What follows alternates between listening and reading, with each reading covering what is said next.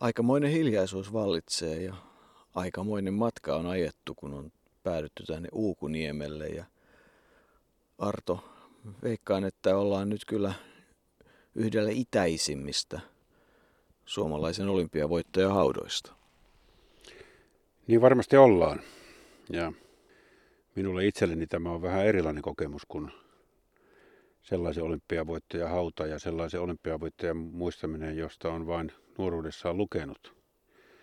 Tässä on nimittäin edessäni on kaunis luonnon kivi. Viimeisessä rivissä hautausmaa on laajenemassa tuonne, ei nyt ihan itäänpäin, mutta kuitenkin hyvin lähellä Neuvostoliiton, tämän vanhan Neuvostoliiton Venäjän nykyistä rajaa ollaan. Ja Juha Tiaisen haudalla ollaan. Siinä on luonnon kivi ja moukari luonnollisesti. Moukariheito olympiavoittajalle on moukari pantu tuohon kiveen kiinni ja siihen eteen tuo pallo. Kauniita orvokkeja. Juha Tiainen poistui aivan liian aikaisin. 47-vuotiaana vuonna 2003 traagisissa olosuhteissa, kuten koko hänen elämänsä oli aika traaginen, mutta sen takia tämä on koskettavampi hetki, koska aika monet kisat olin toimittajana mukana, kun Juha Tiainen heitti myös tuolla Los Angelesissa, jossa tuo kultamitali tuli. Niin Juha Tiainen oli syntynyt 1955 päivää ennen itsenäisyyspäivää 5. päivä joulukuuta ja hän todella menehtyi siellä kesäpaikassaan lähellä Lappeenrantaa 27. päivä huhtikuuta vuonna 2003. Nuori mies selkeästi alle 50 ja Uukunimen urheilijoita hän alun perin edusti sitä kotipaikan seuraa, mutta ne varsinaiset menestysvuodet hän oli silloin Lappeenrannan urheilumiesten urheilijana ja valmentajia hänellä oli muun muassa Taisto Polvi. Kyllä hiljaiseksi vetää katsoa tuota hautaa ja pohtia sitä, että siinä todella on se moukari, se 16 paunaa ja neljä jalkaa, niin kuin sen voisi kai kuvata. Neljä jalkaa. En tiedä, hiljaiseksi vetää ennen kaikkea se, että mies, joka on kiertänyt maailmaa ja kilpailut monenlaisilla urheilukentillä, niin hänen viimeinen leposiansa on sitten todellakin täällä, täällä kaukena kaikasta metelistä. Uukoniemihän on vanha kunta, joka historia aikana on monet kerrat. Välillä se oli ortodoksinen ja välillä protestanttinen silloin, kun Ruotsi taas sitten sai vallan täällä. Tästä on mennyt läpi uuden kaupungin rauhanrajaa ja, ja Moskovan rauhanraja on tuossa, eli viimeisten sotien raja on tuossa aivan lähellä. Tämä on ehkä tullut tunnetuksi paitsi Juha Tiaisen syntymäkuntana, niin myös siitä, että Satu Östring Prokope oli täällä hetken aikaa kunnanjohtajana. Köyhä kunta, 516 asukasta oli vuonna 2003. Nythän Uuvuniemi on osa saaren kunnan kanssa, se liitettiin Parikkalaan, eli Parikkalassa kunta mielessä tässä ollaan, mutta Uukuniemi alueena ja kylänä on edelleen olemassa. Ja tänne on siis Juha Tiainen päätynyt todelliseen rauhanlehtoon. Niin, sehän siitä kerrottiin vielä siitä Satu Östringin tulosta tänne, että hänen suuri aikaansaannoksensa oli se, että hän jostakin onnistui saamaan kohtuulliseen hintaan käytetyn kaluston, nimittäin katuvalot, ja näin sitten valo saapui Uukuniemelle, ja todella ollaan hyvin, hyvin kaukana idässä Suomessa, mutta Juha Tilaiselle moukarin heitto, jonka hän itse määritteli yhdeksi vaikeimmista lajeista, johon ei todellakaan voi hänen mielestään kyllästyä. Hän vietti sen parissa aikaa elokuvien parissa, videonauheen parissa, kirjojen parissa. Se oli hänelle kuin uskonto ja se oli hänelle äärimmäisen tärkeä asia, niin kuin koko urheilu. Sellainen kai Juha Tilainen oli. Joo, Juha Tiainen oli vakavamielinen, myöhemmin sitten jopa synkkämielinen urheilija, joka otti otti todella ehkä liiankin tosissaan tuon moukariheiton. Hän aina sanoi, ja urheilun yleensä hän aina sanoi, että moukariheitossa, kun hän ei ollut sellainen isokokoinen mies, pitkä mies, mutta, mutta että kaikki perustui tekniikkaan ja oikeaan ajoitukseen. Hän aina sanoi, että rentous on niin kuin moukariheitossakin A ja O ja, ja ihaili tietysti Juri Sedyhiä ja muita venäläisiä neuvostoliittolaisia silloin moukariheittäjiä, jotka olivat maailman parhaita. Hän totesi muun muassa, että, että kun katsoo noita neuvostoliittolaisia, niin he kävelevätkin erittäin rennosti, että siihen pitäisi päästä, mutta, mutta luulen, että tuo rentous sitten Juhan kohdalla ei koskaan aivan oikealla tavalla toteutunut. Täytyy muistaa, että tuon olympiavoiton lisäksi lukuisissa arvokisoissa hän ei sitten kuitenkaan sijoittunut yhdeksättä sijaa paremmaksi ja karsiutuikin sitten kyllä ihan useampia kertoja koko loppukilpailusta, vaikka tiedän, että hän kyllä valmistautui huolella ja kuten tässä on sanottu, niin heitto oli, oli hänelle se ja urheilu oli hänelle se elämä. Sitä ei harrastettu, vaan sitä tehtiin tosissaan. Niin, jossain vaiheessa hän oli heittänyt 60 000 heittoa ja silloin oltiin vielä uran mieluummin alkupuolella, eli varmasti voi sanoa, että sadan tuhannen heiton mies tuo 183 senttinen. Myöhemmin sitten valmi, vanhempi konstaapeli oli Siis olympiakisoja kolmet, Moskova, Los Angeles ja Seoul, sitten MM-kisoja Helsingissä 83 ja sitten 87 ja EM-kisoja myös kolmet, 82, 86 ja 90.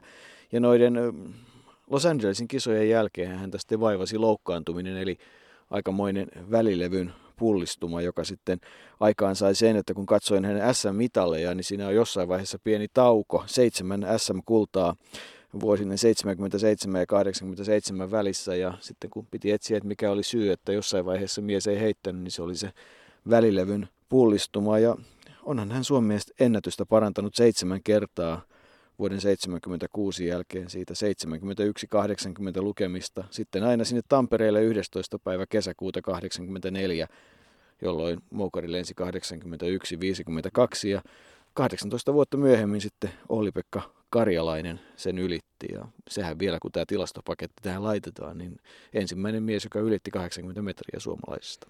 Niin ja jos tuosta laskee oikein, niin paransi sitä ennätystä kaiken kaikkiaan lähes 10 metriä, eli aikamoisen matkan, kun ottaa huomioon, että oltiin kuitenkin jo yli 70 metrin kohdalle.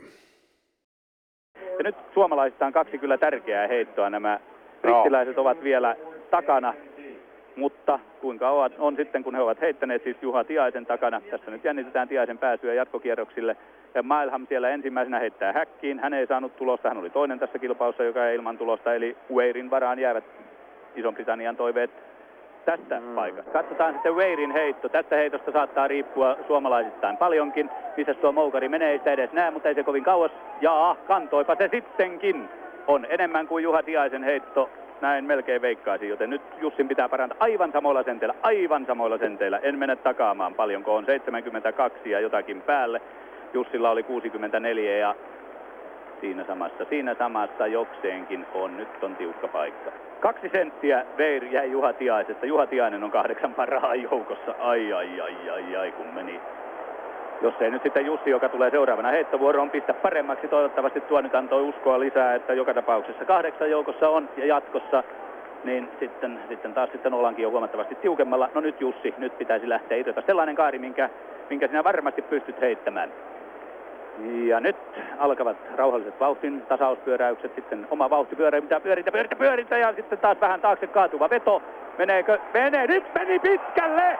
Jussi meni kärkeen, Jussi meni kärkeen. Nyt sieltä irtosi sellaiset, sellaisia paukkuja, mitä on tällä entisellä Uukuniemen miehellä, nykyisin Lappeenrannan urheilumiehellä. Oikein todella mahtava, komea heitto. 78 metriä.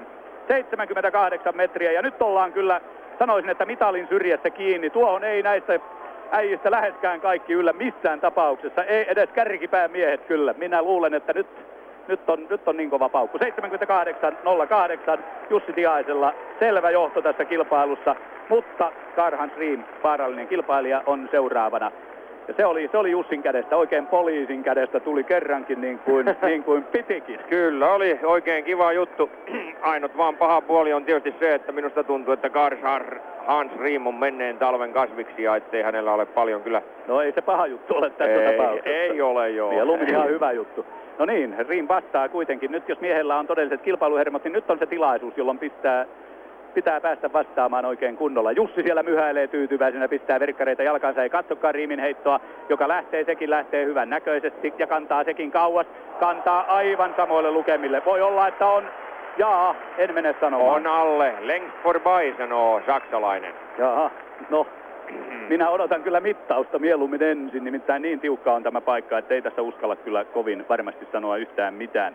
Jännittävä, hyvännäköinen moukarikilpailu. Nyt yhtäkkiä siihen tuli leiskuntaa mukaan tähän hommaan silloin, kun Jussi veti pitkälle, niin Rin vastasi kyllä hyvällä heitolla ja nyt, nyt luetaan senttejä. Mittanauhasta 77-98, no onhan nyt 10 senttiä vielä Jussin hyväksi. Aivan. Ja kolmen kierroksen jälkeen ja samalla jatkoon päässeet. Juha Tiainen, Suomi, 78-88. Anteeksi, 08. Karl-Hans Riem 77-98, Klaus Blockhaus 75-96, Juan Paolo Urlando 74-82, Green USA 74-76, kuudentena Orlando Bianchini Italia 74-70, seitsemäntenä Harri Huhtala Suomi 74-44, kahdeksantena Walter Chopani Ranska 73-46, nämä jatkoon. Ja on jälleen suuri ilo kätellä kultamitalimiestä Juha Tiainen. Lämpimät kädenpuristukset. Kiitos. Eikö tästä sovittu jo viime vuonna, viime kesänä Oulussa? No ei ihan tästä vielä vissiin Oulussa, mutta kyllä se tänä kesänä sitten alkoi näyttämään siltä, kun tuli boikottipäätös, niin sen jälkeen peli pitää olla ihan selvä. Sinulla on vieläkin äänestäsi aikamoista röhinää. Taitavat olla röörit tukossa.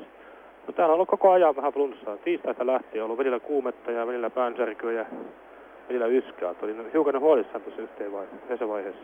Mutta se kuitenkin pidettiin ulkopuolisilta täysin piilossa. No itse halusin niin, ettei ne ala turhaa kohua siitä sitten Suomeen pitää. No miten ensimmäisillä kierroksilla minusta ainakin näytti, että tuli vähän vanhaa tekniikkavirhettäkin heittoon. Johtuiko se tästä sairaudesta? No ei se tästä johtunut vaan siitä, että se oli yllättävän pehmeä se ensimmäinen kierros, että kukaan ei heittänyt sinne pitkälle ja ajattelin ratkaista pelin jo silloin ja ei kantti kestänyt.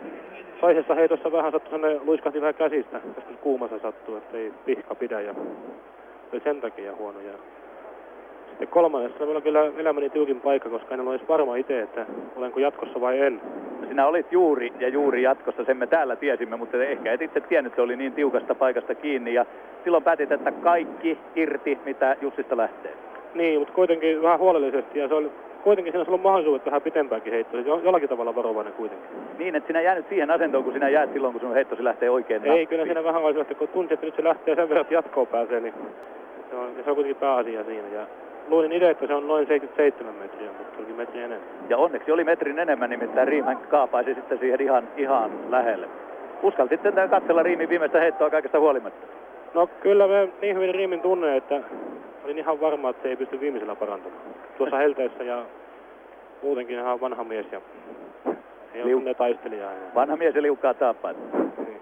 No näin kai, mutta tässä minä olen sanonut, että sinä olet sellainen mies, joka on, on tuota raudan tuttu ja kylmän ladon tuttu ja mitä kaikkea siihen liittyykään. Siihen taisi liittyä sitten vielä, vielä tämmöinen tämmöinen semmoinen raviratakin.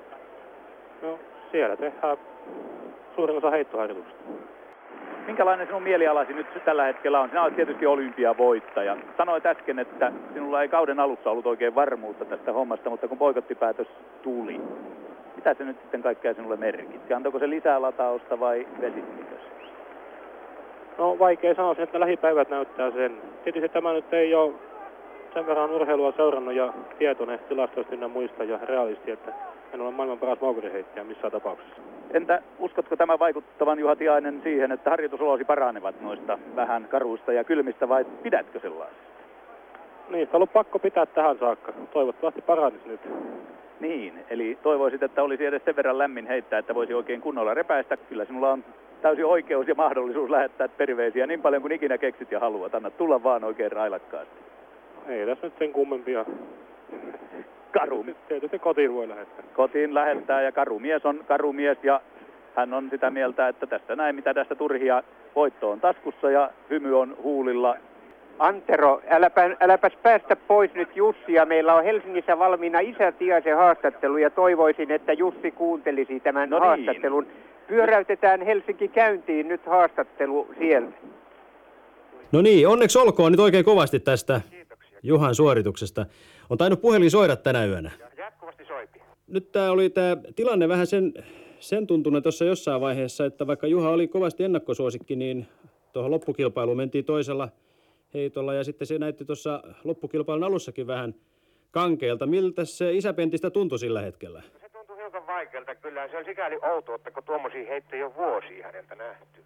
Useampi vuosi, kun joku tasapainohäiriö, mikä mahtoi olla. Niin, ja ilmeisesti se flunssakin jonkun verran saattoi verottaa siinä kuntoa. Niin, kyllä. Hän ei ole soitellut kotia. Niin, ei ole vielä ehtinyt, mutta varmasti huomisen päivän aikana tai nyt huomenna aamulla tulee soittoja sieltä päin. Niin. Onko sovittu mistään tämmöistä soitoista? No ei ole sovittu, mutta kyllä hän soittaa luonnollisesti. Ja soitetaan mekin kohta sinne. Niin. Mm. No meinaatteko seurata kisoja koko yön vai? Totta kai. Nukkumaan ei ehditä. Ei, arkiset työt alkaa. Just joo. Selvä. Jatketaan kisojen seuraamista ja kerran vielä oikein paljon onneksi olkoon. Kiitoksia paljon.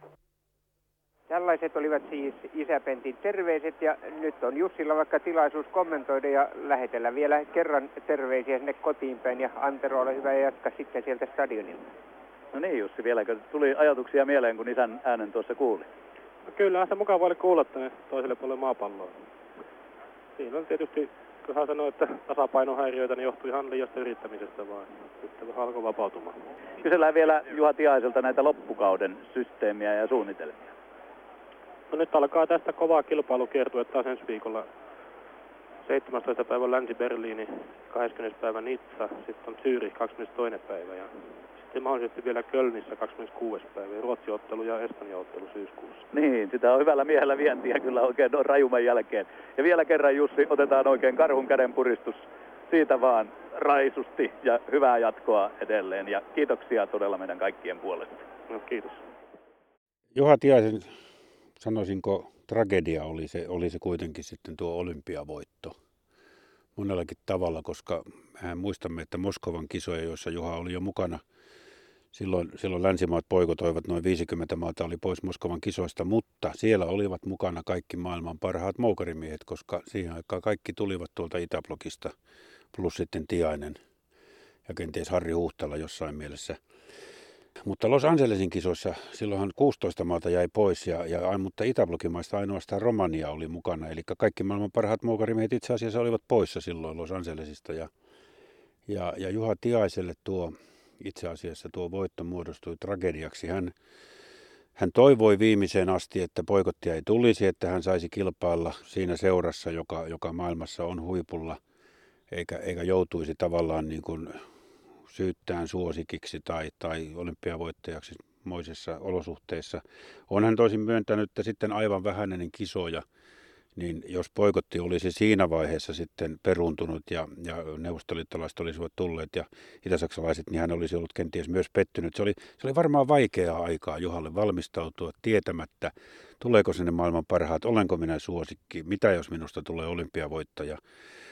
Ja niinhän siinä sitten kävi, että kahden huonon heiton jälkeen hän kolmannella heitolla pystyi heittämään tuon 78 08, joka riitti voittoon. Länsi-Saksan Karhans Riim pääsi 10 sentin päähän, mutta Juhalle tuo kolmas heitto toisen kultamitali. Ja, ja tuo kultamitali, kyllähän siitä iloitsi. Muistan sen, muistan sen silloin Los Angelesissa, että kyllähän siitä iloitsi, mutta jotenkin hän oli siellä jo hämillään. Hän, hänen piilotajuntansa, alitajuntansa viestitti koko ajan, että että parhaat olivat poissa. En ole kuitenkaan maailman paras, vaikka olen olympiavoittaja ja, ja myöhempinä vuosina se muodostui sitten jopa tragediaksi. Niin Juri Sedi oli varmaan se heittäjä, jota hän erityisesti ihaili. Ja Juri Sedi oli se, jota hän pääsi seuraamaan Moskovassa silloin 80, jossa sinäkin olit paikalla. Juha heitti 71-38 ja Sydi 81-80, joka oli silloin maailman ennätys. Ja Juha Tiainen aika monessa paikassa toteaa, että luonto loppui, hän hosui, oli liikaa yritystä. Hän eh, pystyi analysoimaan tietysti sitä tekemistään ja, ja kyllähän se päivä tietysti siellä Los Angelesissa 84 kaiken kaikkiaan oli aikamoinen suomalaispäivä. Neljä mitalia samana päivänä ja sinä vuonnahan sitten hän myös oli parhaan urheilija-äänestyksessä neljäs, niin että kyllä Juha Tiaista arvostettiin, vaikka hän joskus myöhempinä vuosina sitten oli ehkä jopa vähän katkera.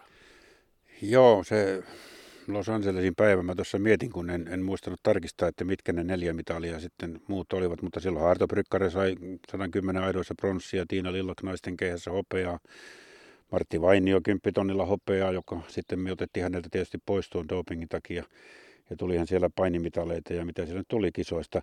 Mutta sen muistan, että juuri tuon poikotin takia, niin jotenkin se näin jälkeenpäinkin, kun sitä analysoi tuota omaa tunnetilansa niissä kisoissa, niin jotenkin sitä oltiin hämillään, kun niitä mitaleita rupesi tulemaan. Että, että, että jotenkin se on siellä tajunnassa, että poikotti kisoissa, että onko nämä nyt sitten oikeat olympiakisat. Vaikka siitä pitäisi lähteä, että ne syystä tai toisesta, jotka eivät ole paikalla, eivät ole paikalla. Ja olympiakisoissa kilpailevat ne, jotka sinne pääsevät. Mutta oli siinä, oli siinä jotain sellaista ja kuitenkin niin kuin hieno päivähän se oli suomalaisille. Mitaleita olympiakisoista ei ole tahtonut tulla. Mutta kun puhun tuosta Juha Tiaisen tragediasta ja tuosta, kun puhuit tuosta arvostamisesta, niin kyllä Juha Tiaiselle oli se vakavuus, jolla hän moukariheiton otti, niin se oli se suurin ongelma, koska hän, hän moukariaan heitettiin siihen aikaan ja vieläkin heitetään hyvin usein kilpailuissa silloin, kun vielä yleisökään ei ole kunnolla paikalla, koska sitä pidettiin vaarallisena lajina ja ne, ne verkot ja moukarihäkit oli, oli tuota, huonosti vielä suunniteltu silloin, niin eh, se moukari ikään kuin jäi aina taka-alalle. Sitä ei pidetty niin, kuin, sitten niin tärkeänä lajina kuin niitä kaikkia muita ja kyllä Tiainen siitäkin kärsi ja, ja tuota, ja vähitellen hänestä tuli entistä synkkämielisempi. Sitten tuli kuvaan mukaan tuo alkoholin käyttö, vaikka hän poliisin tehtävät hoiti käsittääkseni moitteettomasti, niin sitten kuitenkin vapaa-aikana sitä alkoholin käyttö lisääntyi ja, ja, ja ilmeisesti sitten kysymyksessä oli myös jonkinlaisia lääkkeitä, jotka, jotka johtivat tuohon ennenaikaiseen kuolemaan. Tiaisen tiedetään monta kertaa sitten vaikuttuneena – todenneen, että se olympiavoitto ei olisi hänelle kuulunut. Hän ei ollut silloin maailman paras heittäjä. Ja, ja todellinen, todelliset voittajat olivat Neuvostoliitossa. Hän, hän ei pystynyt sitä koskaan oikein hyväksymään ja omaksumaan. Niin, Juha Tiainen.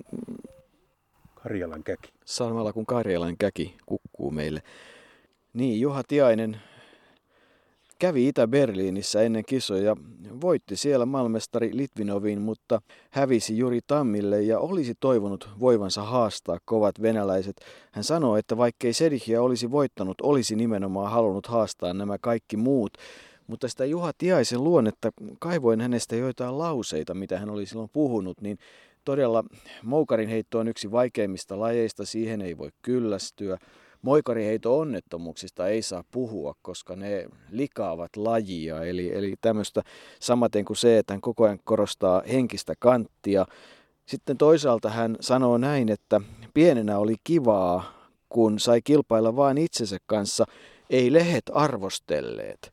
Mutta myöhemmin hän totesi, että sitä voi katkeroitua, kun lehet ei enää kirjoita. Että, että tietyllä tavalla hän oli hyvin kunnianhimoinen ja ja sitten hän sanoi, että hän ehkä tekee niitä asioita liiankin tosissaan, mikä ilmenee sitten siitä, että kun hän myöhemmin valmensi, niin minulle jäi Arto sellainen kuva, että hän ei nauttinut siitä, koska hänen valmennettavansa eivät olleet niin intohimoisia moukari-ihmisiä kuin hän itse oli. Eli tämä täysin fanaattinen suhtautuminen urheiluun, se kyllä tulee esille. Niin hänelle ei, hän ei ymmärtänyt sellaisia urheilija-alkuja, joilla ei ollut riittävän kovia tavoitteita, joilla riitti pääseminen Kalevan kisoissa mitaleille tai muuta. Hän näki, että ei, eivät nämä pane kaikkiaan peliin ja kun hän itse oli laittanut kaiken peliin, saavuttanut sen olympiavoiton, jota hän ei oikein osannut kuitenkaan arvostaa, mutta tiesi, että oli tehnyt kaiken, minkä pystyi, niin hän ei ymmärtänyt sitten tämmöisiä ollessaan lajivalmentajana, ymmärtänyt tällaisia kuitenkin niin kuin harrasteurheilijoita tietyllä tavalla. Tuossa on monta kertaa todettu, että hän, hän moukariheittoa ei voinut hänen mielestä harrastaa, vaan, vaan siihen piti tosiaan panna kaikki tosissaan peliin. Ja lajihan on niin kummallinen tosiaan, että ei tuota niin kuin huvikseen pyöri tuolla häkissä ja heittele rautapalloa sinne tänne. Juha Tiasesta monesti myös tietysti huokui, joku oli sitä mieltä, että häntä, häntä ei pidetty ihan kaikkein älykkäämpänä ihmisenä, mutta mä luulen, että se johtuu enemmän siitä, että hän, hän oli niin tosissaan siinä moukariheitossa, että, että hän ei tuota, se ehkä saattoi tulla semmoisen vaikutuksen. Hän itse, itse totesi, että havainneensa, ettei urheilussa pääseminen ole suinkaan maailman vaikein asia, että yhtä kovaa on päästä huipulle millä muulla elämänalueella tahansa, joten kyllä hän ajatteli jossain vaiheessa kuitenkin kokonaisvaltaisesti uransa jälkeen varsinkin, ja totesi myös, että urheilu ei ole lopulta sillä tavalla älymiesten hommaa, mutta oivallusta, nokkeluutta ja käytännöllisyyttä kyllä vaaditaan. Ja kyllä sitä hänellä oli, mutta että hänestä sai, jos ei häntä tuntenut, niin varmaankin sitten hyvinkin erilaisen vaikutuksen kuin mitä. Eikä Juha itseään mielellään paljastanut, ei hän sisintään paljastanut. Ja, ja varmasti osittain sekin oli sitten syynä siihen, että lähdöstä tuli ja, ja elämänkaaren loppuminen oli ennenaikaista. Niin tuossa sanoit tuosta oivalluksesta, niin, niin vuonna 1979 on varmaan ollut se hetki, jolloin hänen uralleen on ollut tärkeä asia yhdessä valmentajansa kanssa – he analysoivat sitä, että mistä moukariheitosta on kysymys ja silloin löytyy otsikko erikoisvoima ja liikkuvuus. Siis Juha Tihainen oli jumalattoman vahva. Ne määrät, mitä hän rinnalle nosti ja kyykkyy laittoi, niin puhuttiin 200 kilo ja 300 kilon lukemista, mutta he huomasivat, että nimenomaan tämä erikoisvoima, alavartalon voima ja sitten se liikkuvuus on ne kaikkein olennaisimmat asiat, että jos lähdetään etsimään sitä syytä, miten hänestä tuli 70 metrin moukariheittäjästä yli 80 metrin moukariheittäjä tuohon aikaan, niin varmasti ne löytyvät siitä oivalluksesta, että harjoittelua muutetaan ei pelkkää raakaa voimaa, vaan nimenomaan nopeus- ja ketteryysominaisuuksien parantaminen oli yksi sellainen asia. Ja, ja kyllä hän silloinkin sanoi, että hän analysoi nimenomaan sedyhin heittoa ja, ja sitä rentoutta, millä se tapahtui, niin nauhoja katsellen päivä toisensa jälkeen, eikä, eikä edes TVtä katsellut, se oli enemmänkin sen videonauhan toistolaite.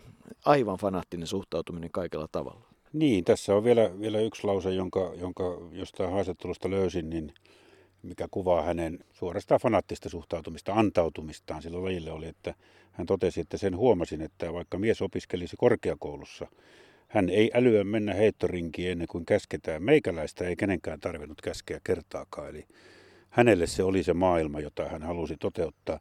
Tässä on muutama kuva, katsopa Jouko Los Angelesista ja tuota Juhan ilmettä, kun hän on saanut kultamitalin, niin kyllä siinäkin näkee, että hän on vähän hämillään. Hän ei oikein niin tajua, että mitä tässä on tapahtunut ja, ja se, se on yksi urheiluhistorian tuollaisista ehkä vähän surullisistakin asioista, jo, jotka lähtivät sitten purkamaan tätä Juha Tiasen elämää. Kuitenkin mikään ei poista sitä tosiseikkaa, että hän on ainoa suomalainen moukariheito olympiavoittaja. Saattaa olla, jos ei oli Pekka Karjalainen tuosta Petra, niin vielä pitkään. Niin, kyllä hänestä tietysti sitten se suhtautuminen ei vaan moukariheittoon ja yleensä urheiluun. Urheilu oli tärkeä asia ja hän tiesi siitä paljon ja tiesi myös knoppitietoja. Antti O. Arponen, joka muun muassa on kirjoittanut Lappeenrannan urheilumiesten historiaa, muisteli, että jossain vaiheessa Juha Tiaisen kanssa käytiin tietokilpailuita ja hän oli myös urheilun saralla moinen tietäjä. Poliisin ammatissahan sitten ihan viimeiseen asti työskenteli, vaikka siinä elämän loppuvaiheessa sitten jo alkoi olla vaikeuksia. Se katkeroituminen näkyi sillä lailla, että, että alkoholin käyttö lisääntyi ja, ja muuta, mutta hän ihan viimeiseen saakka kyllä työnsä hoiti, vaikka siinä ehkä sitten tylsistymistä ja muuta oli havaittavissa, niin kaikki vuoronsa hän kyllä teki.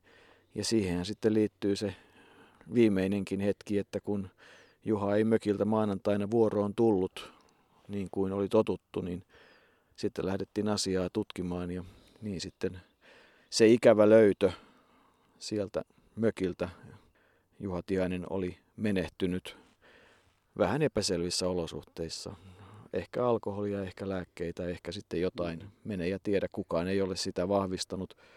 Siinä kuitenkin on se hauta jo. Siinä ovat olympiarenkaat kaiverrettuna, kullattuna, eivät ne metalliset, joita olympiakomitealta tulee. Niin, Juhan lähtö oli vähän samantapainen kuin Arto Tolson tai Tarmo Uusivirran. Ei siitä paikkakuntalaiset eivätkä ystävät eikä aikalaisetkaan mielellään puhu. Ja miksi sitä kaivelisi? Kohtalo oli se, mikä oli. Ja tietysti voisi sanoa jälkeenpäin, joku olisi tai jotkut olisivat tai kuka hyvänsä olisi voinut muuttaa tuota kohtalon kulkua, mutta se on sitä jossittelua, jota elämässä aina käydään. En usko, että koskaan mitään voidaan muuttaa, vaan kaikki menee sillä tavalla, kun en usko, että välttämättä on määrätty, mutta se menee sillä tavalla, kun on ihminen itse tiensä valinnut. Ihminen on kuitenkin lopulta itsensä herra ja itsensä kanssa hänen täytyy tämä tiensä kulkea ja omat ratkaisut tehdä. Mutta kun tätä viimeistä leposiaa katselee, niin, niin kyllähän se, tämä hiljaisuus ja tämä tietyllä tavalla karu, mutta kaunis karjalainen maisema, niin kyllä tämä jotenkin niin juotiaisen näköinen paikka on.